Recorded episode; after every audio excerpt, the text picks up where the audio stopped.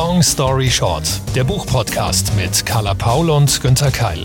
Vier Buchtipps in jeweils 60 Sekunden mit Interviews und Insider-Infos.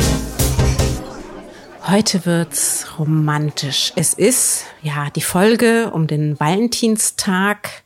Es geht um naja, mal sehen.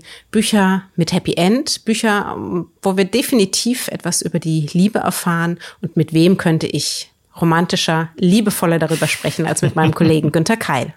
Hallo Carla, ja, schön dich zu hören und zu sehen. Ich muss aber da gleich einschränkend einräumen, dass vielleicht nicht immer ein Happy End da ist bei den vier Büchern, die wir vorstellen werden heute. Aber ich glaube, das ist jetzt keine Überraschung für alle, die hier bei Long Story Short regelmäßig dabei sind, weil wir haben ja doch so eine Tendenz, ja, zum dunklen oder zumindest nachdenklichen oder reflektierenden oder differenzierenden. Und es lässt lässt sich natürlich bei Liebesromanen auch nicht verhindern. Oder Carla, willst du mich jetzt mal total überraschen und du hast wirklich die klassischen Liebesromane dabei? so richtig romantisch und verkitscht triefend. Diesmal nicht. Also manchmal haben wir die ja auch zwischendurch oder ich finde es auch ganz schön, so vielleicht im Sommer. Da werden wir euch vielleicht auch da wieder welche vorstellen. Diesmal nicht, aber ich finde auch ehrlich gesagt, ob es ein Happy End gibt oder nicht, das hängt ja immer davon ab, wann man aufhört zu erzählen. Mhm. Und deswegen ist das auch sozusagen, sind ja unsere Romane, die wir heute mitgebracht haben oder die Bücher, trotzdem definitiv Romane über die Liebe. Sozusagen, sie sind trotzdem herausfordernd, aber passen deswegen besser, finde ich, auch so in unseren Alltag. Es gibt natürlich immer diese, ja, diese ersten Momente, die jugendliche Liebe. Es gibt die ersten Monate bis Jahre, die uns blind machen. Aber so die richtige Liebe fängt ehrlich gesagt für mich erst danach an. Und je älter ich werde, desto mehr möchte ich eigentlich über diese Zeit erfahren und über das sich tatsächliche Annähern, über sich das Erarbeiten an einem liebevollen Miteinander. Wenn man sich nicht mehr hormonell füreinander entscheidet, sondern aufrecht und offen und trotz alledem, was, was uns inzwischen ausmacht. Und von daher sind es definitiv auch Bücher über die Liebe, aber vielleicht nicht mehr die, die wir noch vor 10 oder 20 Jahren gelesen hätten. Geht mir ganz genauso, kann ich dir voll und ganz zustimmen. Und ich fand es auch richtig schön, diese Formulierung, die du verwendet hast, dass ja die Bücher einfach nur an einem bestimmten Punkt aufhören. Das muss nicht der Punkt des Happy Ends sein, aber trotzdem, und da haben wir heute auch Fälle, beginnen die Bücher ja und auch Liebesgeschichten beginnen ja oft danach nach einer Trennung zum Beispiel oder nach einem Umbruch. Und du hast völlig recht, wenn wir unter dem Gesichtspunkt Belletristik generell sehen, dann ist es ja toll und es zeigt auch, was Literatur alles kann. Ich meine, im Leben müssen wir selber alles durchleben und leiden, auch in der Beziehung, und dann kommt vielleicht wieder was Neues. Im Buch können wir aber auch erst später einsteigen oder früher aussteigen. Das ist eigentlich genial.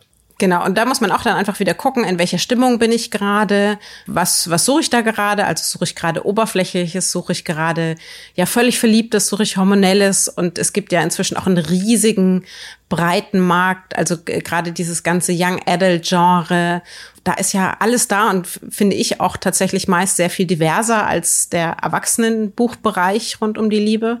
Das darf gerne noch nachziehen. Und auch im anspruchsvollen Bereich, da fehlt mir das oft äh, noch die, die diversen Geschichten.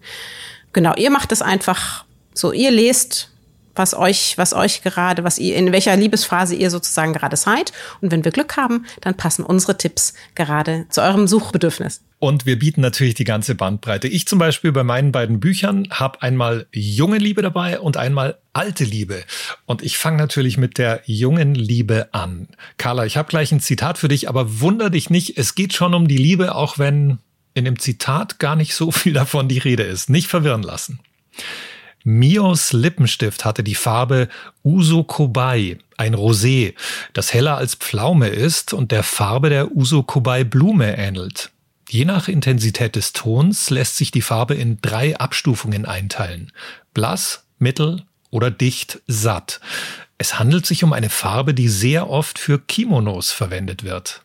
Naja, ich, also Lippenstift finde ich, da sind wir ja schon, ist meine erste Intention natürlich, den trägt man vielleicht auch auf, um sich einfach selbst zu gefallen, um morgens ein bisschen fitter auszusehen, um ein bestimmtes Bild zu vermitteln. Aber trotzdem ist immer noch mein, da bin ich sehr kapitalistisch geprägt, mein erster Gedanke, wenn ein Lippenstift so schön beschrieben wird, wie war die, wie war die Farbe nochmal? Ein, ein Rosé, heller als Pflaume? Mhm, ja, genau. Ist mein erster Gedanke schon, wen man damit küssen könnte. Mhm. Okay, dann bist du schon in der richtigen Richtung unterwegs und ich habe jetzt 60 Sekunden Long Story Short für Laura Imai Messina. Das verborgene Leben der Farben. Erschienen bei BTB, übersetzt von Judith Schwab. So, ich lade euch jetzt ein in eine Welt, in der es hunderte Nuancen von Grün, Blau, Rot und allen anderen Farben gibt. In einem Atelier für feinste Hochzeitskimonos in Tokio wächst Mio auf und sie wird stark geprägt von ihrer Familie, die ihre Kimonos mit alten Symbolen bestickt und auf jedes kleinste Detail achtet. Je älter Mio wird, umso mehr bestimmen Farben ihr Leben. Und wenn sie Menschen beobachtet, sieht sie diese auch als individuelle Farben. Mit Ruhe, Klarheit und Sinn für Feinheiten erzählt Laura Imai Messina eine verblüffende, bezaubernde Geschichte. Zunächst widmet sie sich Mios Weg ins Erwachsenwerden, ihren Aufstieg als Expertin für Pigmente. Dann begleitet die Autorin Aoi einen Jungen, der im Beerdigungsinstitut seiner Familie aufwächst. Auch er hat eine spezielle Begabung, nämlich die seltene Sensibilität, andere auf den ersten Blick zu verstehen. Als sich Mios und Aois Wege schließlich kreuzen, spiegeln sie sich wie zwei Komplementärfarben. Sie scheinen perfekt füreinander, doch ihre Begegnung war kein Zufall. Hinter ihr steckt ein Familiengeheimnis. Laura Imai Messina schenkt ihren Figuren viel Raum, sie lässt sie sich selbst entfalten und so entsteht eine der ungewöhnlichsten und schönsten Liebesgeschichten der letzten Jahre. Das klingt aber durchaus sehr romantisch. Also hat man nicht, hm. hat man nicht sofort so ein Kirschblütengefühl in sich. ja, ja, das, das stimmt. Also das, das schwebt so über diesem Roman. Und nur weil sie so sich ganz genau auch mit den Farben und andererseits auch dann äh, mit seiner Begabung, also auch mit dem Beerdigungsinstitut und der Sensibilität und der Einfühlung beschäftigt, geht es dann mal wieder weg von diesem Liebesthema und dann kommt es aber wieder zurück. Aufmerksame Zuhörende werden sich ja denken, Messina, Laura, Imai Messina, haben wir schon mal, ja, habt ihr schon mal gehört. Und zwar habe ich euch bereits ihren Roman Die Telefonzelle am Ende der Welt vorgestellt. Auch das ein wirklich wunderschöner, bezaubernder Roman. Wollen wir auch mal mehr über die Autorin selbst sprechen. Sie hat ja einen sehr, sehr starken Hang zu Japan in den Büchern. Das heißt, mhm. ist sie auch Japanerin? Eigentlich nicht. Also sie ist in Rom geboren, eine Italienerin, aber jetzt kommt's im Alter von 23 ist sie schon nach Japan gezogen. Also das, das war und ist ihr Lebensthema und inzwischen lebt sie mit ihrem Mann und zwei Kindern in Tokio. Also eigentlich hatte ich so das Gefühl auch beim Schreibstil, sie ist eigentlich eine Japanerin. Ja, also weil so die Stimmung, die Atmosphäre des Romans hat mich ganz klar an das erinnert, was man oft so in japanischen und generell in asiatischen Romanen spürt, so was Übersinnliches, so eben viel Raum für Details und nicht so dieses konzentrierte Plotten, wie es ja oft dann in der europäischen oder angelsächsischen Literatur ist. Mhm. Also ich fand das, das schon sehr japanisch. Gut, dass du es auch sagst, sozusagen dieses, was wir ja oft auch, wenn es um Liebe geht, dann kommt oft auch das, also sagen wir so, ach, und vielleicht ist es Schicksal oder wir begegnen jemandem und, und auf einmal ist was da. Und ich bin jemand, der sehr, sehr stark an den Naturwissenschaften verhaftet ist. Also ich möchte alles erklären, dann weiß ich natürlich, aha, okay, also was passiert da im Körper? Die Pheromone, das, man kann sich riechen, ist ja auch sozusagen, das passt dann von der Fruchtbarkeit her gut zueinander. Das heißt, jemanden, den ich in einem Zyklusstadium gut finde, fände ich vielleicht in einem anderen Zyklusstadium nicht gut. Ich, ich versuche das immer alles zu verstehen. Es hilft aber nichts, weil, weil ja trotzdem dann oft genug etwas passiert, was man sich nicht erklären kann, weil man eine Zuneigung hat, weil Menschen zusammenfinden, die, also wo Unerklärliches passiert. Und das ist ja auch das, worüber wir dann so gerne lesen. Es reicht nicht, da nur mit klarem Verstand ranzugehen. Und das finde ich in ihren Büchern sehr schön, dass sie das mit reinnimmt. Also das war ja auch in der Telefonzelle so. Aber man trotzdem nicht sagt, ach, so ein esoterischer Scheiß sondern selbst mhm. so das, das kleine Gefühl, dass man sich denkt, hm, vielleicht, vielleicht ist da ja doch irgendwie was. Und, und deswegen finde ich das ganz schön hier auch mit dem, mit den Farben, die hier mitgenommen werden, dass uns vielleicht, ich habe es ja nicht gelesen, dieser Roman dann doch äh, auch daran glauben lässt, dass, ja, dass es da einfach mehr gibt als das, was wir uns erklären können.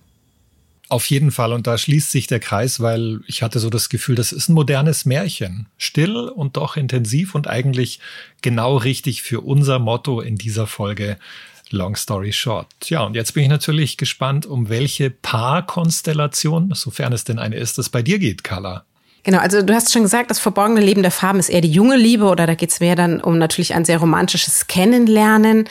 Mein, mein Paar, ja, da sind wir schon ein ganzes Stück weiter. Hier mein Zitat. Trauern ist der Preis, den wir zahlen, wenn wir den Mut haben, andere zu lieben. Hm, ja, das klingt natürlich schon sehr weise, sehr erfahren. Auch eben nach dieser Erfahrung die Trauer schon erlebt zu haben. Vielleicht eine Beziehung, die sich auflösen musste, ein Mensch, der gehen musste. Bin ich da so auf dem, auf dem richtigen Weg? Ja, genau. Also es ist, das ist ja ganz nah aneinander verbunden, weil wir, wenn wir lieben und diese Liebe zulassen, dann, dann wartet praktisch ja der Verlust gleich nebenan. Und das ist ja auch das, was das so wertvoll macht. Also ich gebe mich praktisch in deine, in deine Hände. Wenn mein Gegenüber sagt, ich möchte das nicht, dann, dann wartet dieser Schmerz direkt nebenan. Und das kann einmal sein, einfach eine Trennung. Das kann aber auch sein, der Tod. 60 Sekunden Long Story Short. Unzertrennlich über den Tod und das Leben von Irwin und Marilyn Yalom. Erschienen 2021 und inzwischen auch als Taschenbuch im BTB Verlag erhältlich übersetzt von Regina Kammerer mit 320 Seiten. Irwin Yalom wird 1931 in Washington geboren, Marilyn ein Jahr später in Chicago. Als Teenager lernen sie sich dann in Washington kennen. Beide lesen und lernen sehr gern. Ihn beeindruckt ihr Wissensdurst, ihr Mut und ihre Selbstständigkeit. Sie seine höfliche Art, das Interesse an der Welt und den Menschen. Sie verlieben sich als Teenager. Beide werden in ihren Gebieten international renommierte Wissenschaftler. Er für Psychotherapie, sie für Literatur. Sie bekommen vier Kinder zusammen, sie bereisen die ganze Welt und die Neugierde, die Bücher, der Wunsch, das Leben zu verstehen, wird stets ein verbindendes Element bleiben in dieser Beziehung. 2019 wird bei Marilyn Krebs diagnostiziert. Die Chancen stehen schlecht. Und so entscheiden sie sich, ein letztes gemeinsames Buch zusammenzuschreiben ihre Erfahrungen aus 65 Jahren Partnerschaft. Sie schreiben abwechselnd und blicken anhand der immer fragiler und kürzer werdenden Gegenwart zurück auf die Vergangenheit als Paar und als Einzelperson.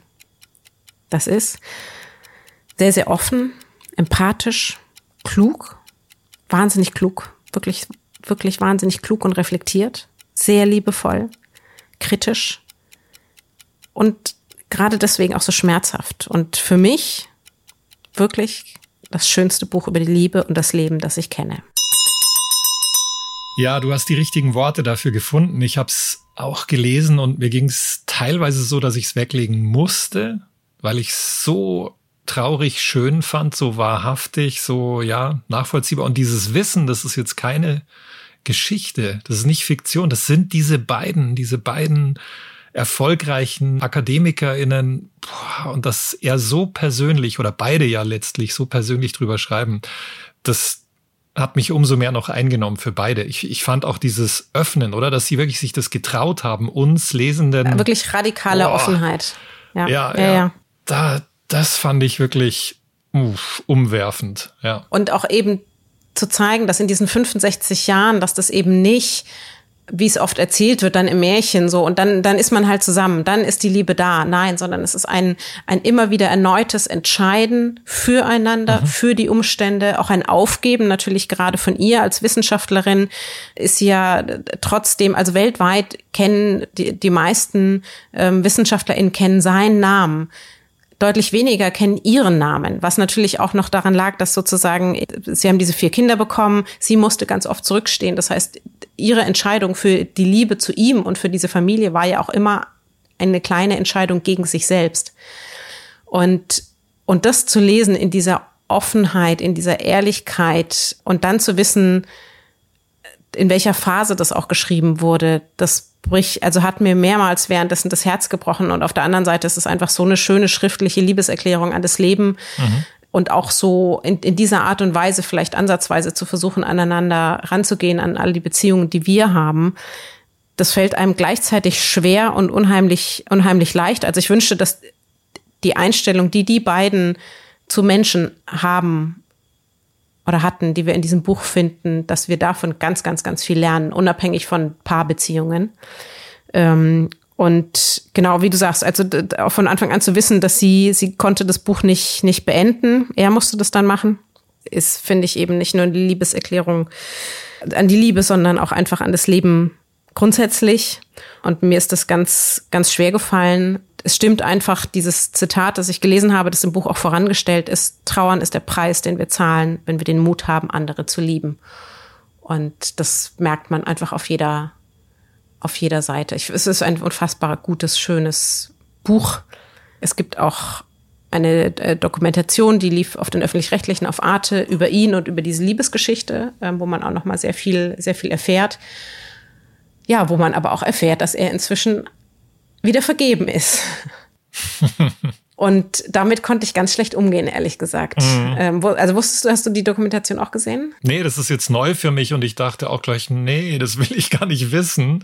Also die beiden gehören doch zusammen, auch wenn sie tot ist. Das ähm, ja, ist dann wirklich so, dass man das, was natürlich jedem Menschen zusteht, das Leben wieder neu in bestimmten Bereichen anzufangen, möchte man aber gar nicht von außen betrachten. Ja, ich, also ich sag's extra dazu, wo ich, weil ich wirklich mit, also das heißt, die Dokumentation heißt In die Sonne schauen und vielleicht findet ihr sie nochmal online irgendwo. Ich fand sie wirklich sehr sehenswert, wo es eben auch darum geht, dass er dann gesagt hat, er möchte aber nicht alleine sein und hat eben nach einiger Zeit tatsächlich über seine Arbeit die deutsche Therapeutin Sakino Mathilde Sternberg kennengelernt mit der er jetzt zusammen zusammenlebt.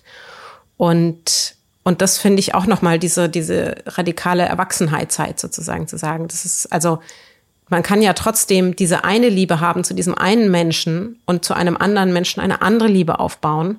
Und wie schön das eigentlich ist, dass auch noch, also, dass, dass das noch geht und dass wir nicht dieses Märchen, das uns immer erzählt wird von, von wir lernen jemanden kennen und dann ist das für immer das ist doch auch schade. Das ist ja auch total begrenzend irgendwie.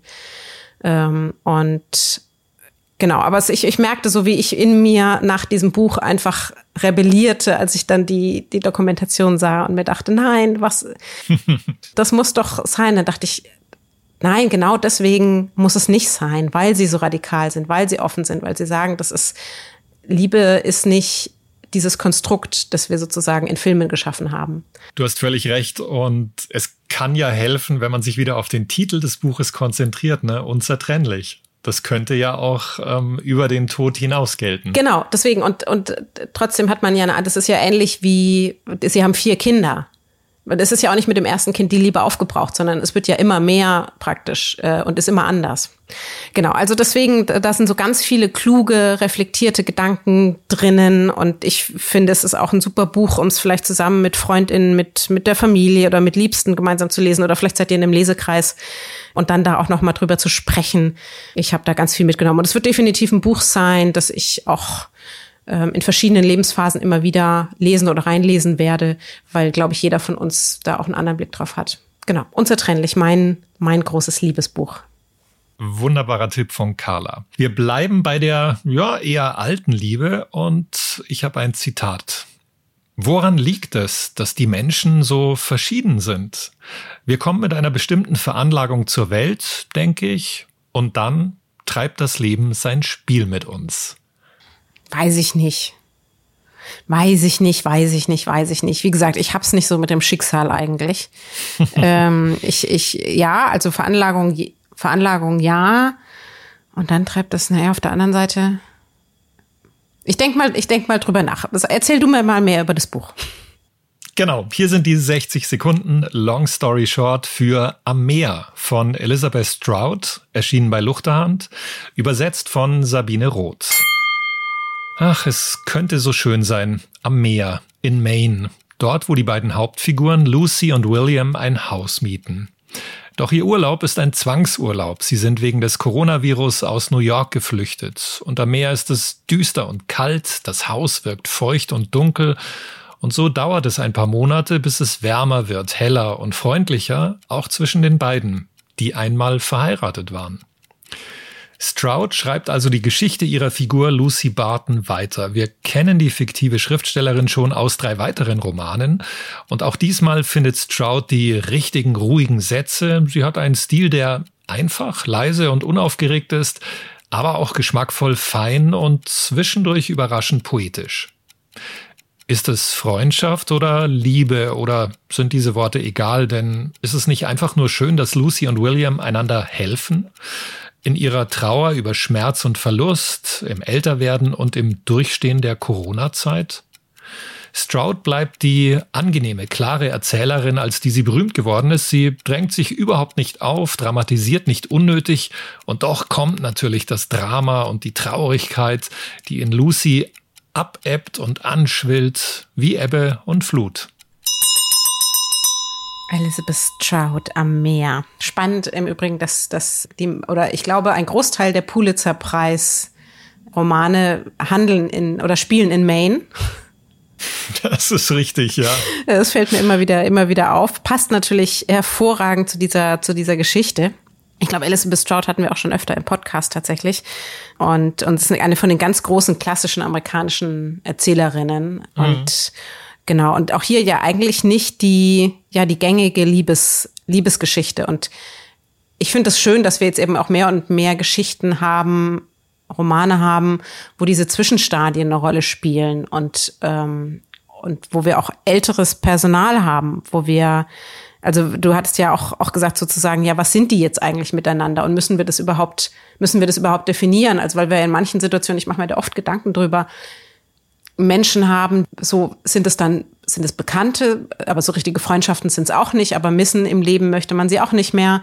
Mit manchen hat man manchmal so, ja, so romantische, ich glaube, sagt man, aber eine Fling, Fling im Englischen ist schon sexueller ja, ja, Natur, genau. ne? Aber wo das alles noch, wo das halt nicht in, in unsere bisherigen Schubladen passt und trotzdem so schön ist. Und da hat manchmal ja die Literatur eher Möglichkeiten, sich dem anzunähern.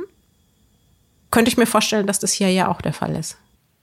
Das passt auf jeden Fall, was du gesagt hast, weil das ist ein Roman, bei dem man, wenn man selbst noch nicht, also die sind, würde ich mal sagen, so um die 70, vielleicht knappe 70 oder drumherum, wenn man selbst davon noch ein paar Jahrzehnte entfernt ist, dann hat man ja sonst so einen komischen Außenblick nur auf ältere mhm. Menschen, ja, und, und macht sich so eigene Gedanken. Und ich vermute mal, dass wir da meistens falsch liegen. Das ist eben ein Roman, bei dem wir mittendrin sind im Leben dieser älteren Menschen. Und dann merken wir genau das, was du gesagt hast. Aha, okay, gut, da gibt's jetzt ganz neue, alte Freundschaften, Allianzen, Verbindungen. Und für mich war das so, ich denke mir, das Helfen, das steht da drüber. Und das ist auch das, worüber sich die Figur selbst, die Lucy, dann auch so Gedanken machen, denkt sich, hm, ja gut, der geht mir total auf den Keks. Manchmal ist ja auch mein Ex-Mann, sonst wären wir ja auch äh, beieinander geblieben. Aber es ist so schön, dass wir uns helfen können. Also diese Erkenntnis und da schließt sich dann auch wieder der Kreis zu dem, was du vorhin gesagt hast.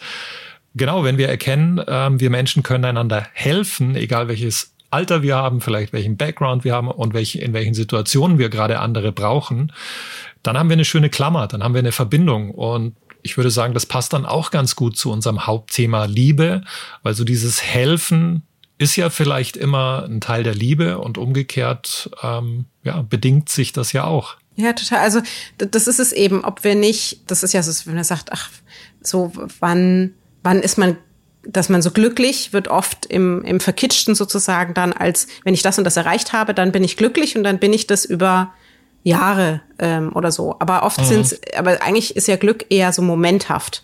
Und deswegen auch Liebe ist ja vielleicht auch nicht immer unbedingt eine Beziehung, eine ganze Beziehung zu jemandem, sondern eher die einzelnen Taten. Und das, die Taten können ja auch ohne diese Beziehung stehen. Also wie gesagt, ja, zu, zu dem Ex-Mann oder zu jemand anderem sind es dann eben Momente oder Taten, die eine Liebe zeigen und wo es liebevolle Momente gibt. Und man muss nicht gleich diese, diese große Geschichte draus machen. Also ich, sie hat ein großes Talent, solche Momente und solche Zwischenstadien ähm, und all das sichtbar, sichtbar zu machen. Du hattest eben gesagt, Lucy Barton kennt man ja vielleicht schon ähm, aus, aus den vorherigen Romanen, würdest aber sagen, aber man muss sie nicht, man muss sie nicht gelesen haben, um hier einzusteigen? Nee, gar nicht. Das ging mir bei ihrem letzten Roman O. William, den habe ich auch hier in Long Story Short vorgestellt, nämlich auch so, da hatte ich die vorherigen Romane nicht gelesen und bin da auch richtig gut reingekommen. Nee, das, das steht völlig für sich es werden so ein paar Sätze erklärend dann eingefügt, ähm, dass man ein bisschen was aus der Vergangenheit erfährt. Nee. Und ich würde vielleicht noch einen positiven Satz sagen zu ihrem Stil, wenn ihr jetzt so denkt, ah, okay, aber nochmal alte Liebe und nee, ist mir jetzt, vielleicht klingt vielleicht doch ein bisschen zu kitschig oder so. Und das ist wirklich ähm, die Meisterschaft von Stroud, finde ich, dass sie dann aber wieder ganz klar realistisch distanziert sein kann und zum Beispiel so einen Satz schreibt, den ich wirklich toll fand, weil er alles verbindet unser Leben auf diesem schönen, schrecklichen Stern der Erde. Und das finde ich klasse, weil da ist das Schöne drin und man denkt schon so, oh, schön und Liebe und so. Nee, es ist auch schrecklich. Und das kann sie. Das, das mag ich dran, dass es zwar manchmal so gediegen daherkommt, äh, könnte schon in Richtung Langeweile gehen. Aber dann schreibt sie so einen Satz und ich mir, ah, okay, nee, sie will uns nicht irgendwie in Watte packen. Sehr gut. Elizabeth Trout mit Am Meer. Und noch einen letzten Roman von mir, auch hier beginnend mit einem Zitat. Als Baran Anatol Kronas an einem Herbstmorgen in Chur einen Zweitklassewagen der Schweizerischen Bundesbahn bestieg, da wusste er, dass ihm keine gute Ankunft bevorstand. Und doch sollte er sich täuschen über das Ausmaß dessen, was ihn erwartete. Den abgenutzten Koffer, ein Erbstück seines griechischen Großvaters, schon auf Brusthöhe, zögerte er kurz und hob das Leder dann doch nicht in die Gepäckablage. Er setzte den Koffer wieder ab. Hm, das macht natürlich auf mehreren Ebenen neugierig. Ich weiß noch nicht den Zusammenhang zu Liebe und zu Valentinstag und so, aber das wirst du uns ja sicher alles noch sagen. Okay, also Schweiz, es geht um eine Reise, es geht irgendwie um Vergangenheit und jetzt wieder Gegenwart. Puh, also bin gespannt. Long story short, die Unschärfen der Liebe von Angelika Overath, 2023 im Luchterhand Verlag erschienen, auf 224 Seiten. Bran fährt mit diesem Zug. Wir fahren mit ihm von der Schweiz bis nach Istanbul. In Gedanken, im Buch einmal Kapitel für Kapitel, knapp 30 Stunden durch den Balkan. Baran ist auf dem Weg zu seinem Lebensgefährten klar, gemeinsam mit dessen Ex-Freundin Alva und ihrer Tochter Florenda. In den letzten Tagen, da hat sich na, in den letzten Wochen wahrscheinlich schon, es hat sich einfach etwas verschoben, etwas ist aufgebrochen in der Beziehung zwischen ihm und seinem Freund. Und nun hat er endlich die Ruhe, um, während die Landschaft an ihm vorbeizieht, darüber nachzudenken, zu reflektieren, wo er im Leben steht. Und wo sich gleichzeitig seine Beziehung eigentlich verortet. Gespräche mit zufälligen Mitreisenden zu führen, die wieder Neues anstoßen, Gedachtes noch einmal weiter bewegen. Das ist ja auf vielfache Weise ein sehr kluges, bedachtes Buch über die Liebe. Die deutsche Schriftstellerin Angelika Overath verwendet die Bahnsituation, um ihren Charakter Baran aus dem Alltag rauszunehmen und in Bewegung zu versetzen. Es ist also eine Reisereportage auf mehreren Ebenen. Das merkt man der Sprache auch an, die abwechselt zwischen kurzen und schnellen und dann doch wieder verschachtelten und langsamen Sätzen und Gedanken ein sehr spannendes, ein sehr reflektiertes Nachdenken über eine moderne Liebessituation und immer wieder die Frage, inwiefern die Liebe zu uns selbst am Ende nicht wichtiger ist als die zum Gegenüber. Auch eine sehr spannende Frage. Ja, super, dass wir die auch noch drin haben in dieser Folge. Ähm, das Buch war ja nominiert für den Deutschen Buchpreis mhm. im vergangenen Jahr. Und vielleicht zucken einige unserer Hörenden jetzt auch zusammen, oh, Buchpreis, okay, ist, ist vielleicht dann so ein bisschen abgehoben. Und du hast ja auch gesagt, es ist sehr reflektiert. Und heißt es also, das ist eher ein Buch, von dem man mal ein Kapitel liest und es dann wieder weglegt? Also es ist definitiv sehr anspruchsvoll, ja. Ähm, manchmal auch verkopft würde ich sagen, weil wir befinden uns im Kopf mhm. des Hauptdarstellers. Auf der anderen Seite, finde ich, entsteht durch diese Bahnfahrt auch so ein Sog, dass man es eben nicht weglegen möchte ich finde, sie hat es fantastisch getroffen. Also diese Spielerei mit den verschiedenen Ebenen, auch sozusagen die Reise, wo befinden, also ich mache eine Lebensreise, ich mache in einer Beziehung eine Reise, ich gehe in diesem Buch, mache ich eine Reise. Und tatsächlich ist es wie eine Reisereportage. Äh, man, man steigt mit ein, man hat ein genaues Gefühl dafür, was in diesem Zug passiert, wie die Menschen beschrieben werden. Auf der anderen Seite bewegen wir uns eben durch, durch den Balkan. Und ich weiß nicht, wie es euch geht. Für mich ist auch die Fahrt in einem Zug, äh, gerade in einer längeren Strecke, immer etwas Besonderes. Ich bin eigentlich immer ganz dankbar, wenn ich keinen Empfang habe. Ich lasse mich wahnsinnig gern auf die Gespräche mit Mitreisenden ein. Ich denke, ich denke da über Dinge nach, wenn ich rausgucke. Das, dafür habe ich im Alltag selten Zeit und Raum. Und so ist das in diesem Fall eben auch. So beschreibt sie das auch. Da kommt viel hoch. Da bleiben mal ein paar Gedanken stehen. Dann kommt wieder anderes dann ruckelt sich alles so ein bisschen zurecht. Also es geht ja auch drum, sozusagen während dieser, während dieser Zugfahrt vielleicht auch zu einem Ergebnis zu kommen. Wie, also möchte er noch mit diesem Mann zusammen sein? wie, wie hat sich das alles entwickelt? Ähm, man muss auch dazu sagen, dass das eigentlich ein Nachfolgeroman ist. Ähm, Angelika Overath hat schon geschrieben, Ein Winter in Istanbul. Da geht es um eigentlich sozusagen die Kennenlernen, die erste Paargeschichte ähm, von, von Baran. Und ähm, wer möchte, also eigentlich ergibt es natürlich Sinn, wenn man die zuerst liest. Also der, das erste Buch ist Ein Winter in Istanbul, das zweite ist Die Unschärfen der Liebe. Wenn man sich darauf einlässt, mich hat das sehr begeistert, wie klug reflektiert sie das macht. Das ist manchmal vielleicht ein bisschen verkopft mir entspricht es sehr. Und ich finde, sie hat die Nominierung sehr verdient, allein für die stilistische Arbeit, die sie da leistet und auch für das Nachdenken über Beziehungen an sich. Mir hat das sehr gut gefallen. Es ist genau das Gegenteil von einer kitschigen, erotischen, schnellen Geschichte. Aber ich glaube, es ist ein, ein spannendes, liebevolles, kluges Nachdenken über moderne, über moderne Beziehungen. Den Eindruck habe ich jetzt auch nach dem, was du darüber erzählt hast. Und ich finde, das rundet eigentlich unsere Folge total gut ab, weil wir, ja, wir hatten ja so die junge Liebe, die alte Liebe, die reflektierende Liebe. Wir hatten Japan als äh, Mittelpunkt, die USA. Und jetzt hast du wieder einen neuen Aspekt aufgemacht. Passt eigentlich perfekt als Abschluss. Ich finde auch, also ihr könnt ja mal gucken und wir freuen uns natürlich, wenn ihr jetzt sagt, oh, ich habe auch in letzter Zeit, also bitte immer her damit, auch wenn ihr sagt, ihr habt äh, in letzter Zeit gute Bücher gelesen und euch fällt jetzt was ein. Wir posten das natürlich dann auch gern auf unseren sozialen Kanälen. Dann meldet euch euch gern, weil ich finde so kluge, gute Liebesromane oder Liebesbücher sind wirklich selten und wir brauchen davon dringend mehr. Wir haben euch vier rausgesucht, die mal ja sagen wir mal, abseits der, der großen pink leuchtenden Büchertische sind und hoffen, für euch war etwas dabei. Und das war's dann auch schon für heute mit Long Story Short. Die nächste Folge gibt's in zwei Wochen. Dann ist Carla mit ihrem Buchclub wieder da. Wir hören uns zu zweit in vier Wochen. Die Links zu den heutigen Büchern, die findet ihr natürlich in unseren Show Notes ähm, sowie alle Infos zu den Titeln und den vorherigen Folgen dort und auf longstoryshort-podcast.de.